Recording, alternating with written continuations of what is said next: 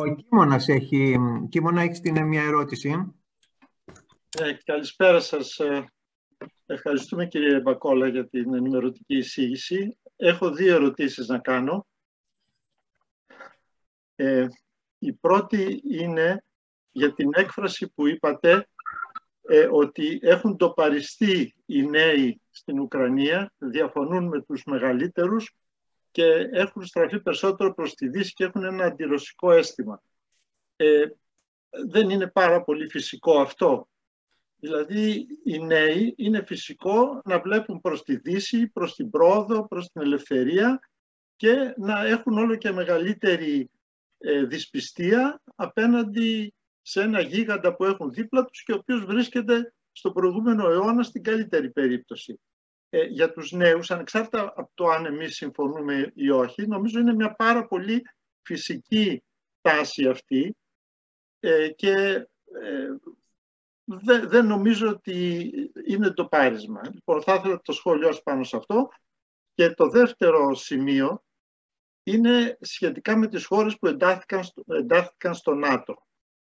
Ε, θα παραβλέψω το ότι ε, η κάθε χώρα πρέπει να είναι ελεύθερη να εντάσσεται όπου θέλει χωρίς ε, να αποφασίζει γι' αυτό μια άλλη χώρα.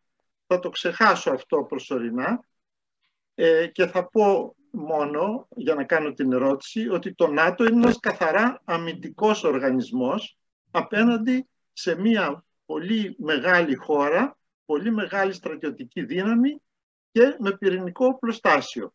Λοιπόν, τι πιο φυσικό και πάλι χώρες όπως οι τρεις Βαλτικές, οι οποίες είναι μικρές και αδύναμες, να ζητήσουν την προστασία ενός μεγάλου αμυντικού οργανισμού, αισθανόμενες ότι έχουν απέναντί τους έναν, μία απειλή στρατιωτική, την οποία επειδή ε, είχα επισκεφθεί τις Βαλτικές χώρες, όπως φαντάζομαι και πολλοί από εδώ, ε, την έχουν πολύ ζωντανά στη μνήμη τους, έχουν μουσεία για την Σοβιετική κατοχή κτλ.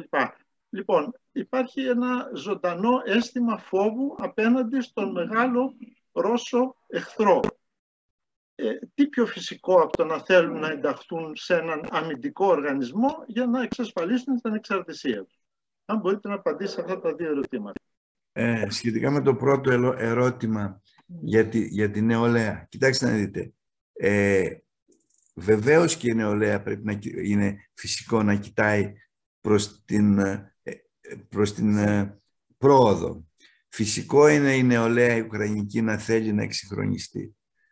Αλλά δεν νομίζω ότι αυτό οπωσδήποτε πρέπει να, στήσει, να στείνεται πάνω σε, ε, σε βάσεις αντιρωσικής, αντιρωσικού. Διότι ξέρετε, όταν σε μια χώρα το 35% του πληθυσμού είναι, είναι Ρώσοι και έχουν και, και συνείδηση Ρώσων, το να προσπαθείς να, να κάνεις την νεολαία αντιρωσική οπωσδήποτε θα βρεις απέναντί σου κάποια, κάποια κομμάτια. Θα έπρεπε καλύτερα οι κυβερνήσεις της Ουκρανίας να κάνουν αυτά που κάνανε ας πούμε οι Καναδοί με το Κβεμπέκ που κατορθώσαν και δώσανε incentives να μην θέλουν το, από το Κβεμπέκ να φύγουν. Θυμάστε ένα καιρό ήταν πολύ ε, έτοιμοι να το σκάσουν οι, οι φραγκόφωνοι του Καναδά. Ή ξέρω εγώ αυτό που κάνανε, πώς κάνανε το, την, ε, ε, στις Βρυξέλλες που πολεμάνε με τους φλαμάντους που, που, που, ώρα με την ώρα θέλουν να φύγουν. Σηκώνουν να φύγουν, τους ξαναγυρίζουν πίσω. Με incentives και με, με, με προτάσεις. Δεν μπορείς σε μια χώρα να μην κάνεις consolidation